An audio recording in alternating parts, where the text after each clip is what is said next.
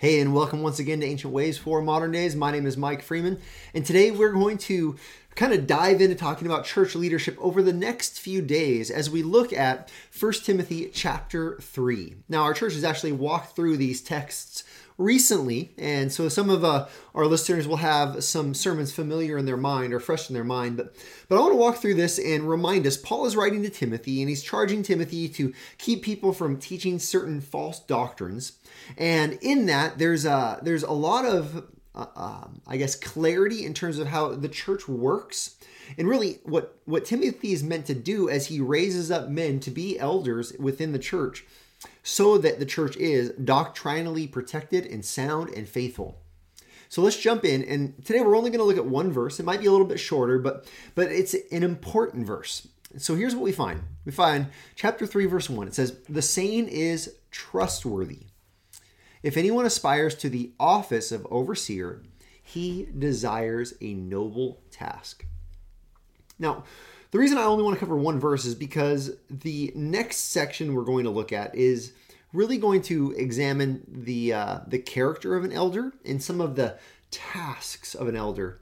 But before we get to any of that, it's so important that we remember in the church that an elder, their role is not to uh, have this title and this prestige and this position. Their job, their goal is not to have everyone looking at them as like, oh, you're somebody, or look how important you are. Rather, this text starts with this, this encouragement, this, this teaching says the saying is trustworthy. If anyone aspires to the office of overseer, he desires a noble task. Now that word aspire is the idea of, of anyone stretches out for. If they if they're stretching out toward, there's there's a goal that they're attempting to achieve and it requires effort. It requires work. They want the office. They want the position. This is the position of an overseer or an elder. I would call this the, the pastors of a church. This is their position. If they want that, if they aspire to it, if they stretch for it, this means doesn't just come naturally. It's not just an easy gig. It's something they work for.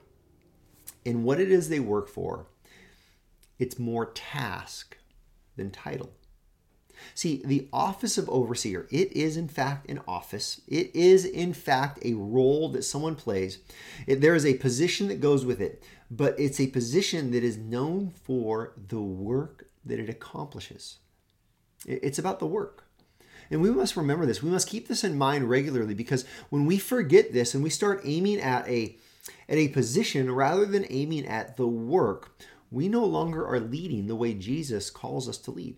I mean, just take for example Mark chapter 10, when there's some kind of disciples, uh, so um, a little bit of a mix up among the disciples as they're desiring positions of authority and of leadership. And Jesus admonishes them and he says, You know how the Gentiles, the rulers and the Gentiles, how they lord over those they lead. They use their leadership position for their own benefit rather than serving those who they are charged with with having responsibility for. He says, You lord or the world lords it over people. And Jesus says, But it shall not be so among you. He says instead, the first must become a servant, and the greatest is the slave. He says this is biblical leadership. This is leadership within the church. We're not looking at self promoters who are influencers so they can get tons of followers for their own ego or their own position. No,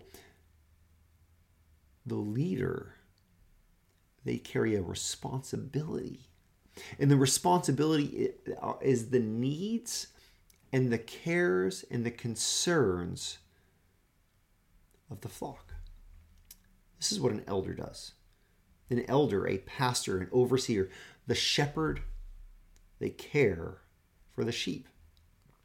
Now, Jesus actually ends that passage, Mark 10 45. He says, For even the Son of Man came not to be served, but to serve others and give his life as a ransom for many. Jesus says, I have come not as the King King and King of Kings and Lord of Lords who's coming to be served. That that day will come. I could have come that way.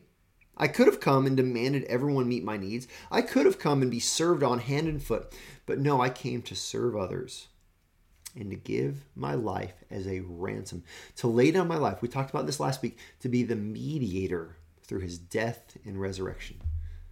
This is biblical leadership. It's caring for the needs of others, serving and looking after and bearing the responsibility of others. And the scripture, coming back to our text, says this is the desire for a noble task. This is a good work.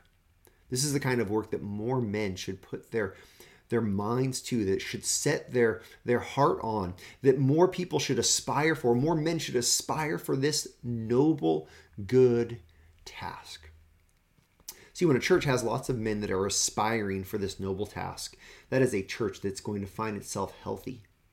Because the men they lead courageously they they take responsibility they're not passive they care for the needs of the church i want to encourage you in your church to pray for this to pray that there would be more men that do this. Maybe you are a man, a young man, an old man. Pray that the Lord would give you that desire, that you would aspire for the office of overseer, of elder, and that you would be willing to do the work to accomplish the noble task. And this is our ancient way for our modern day.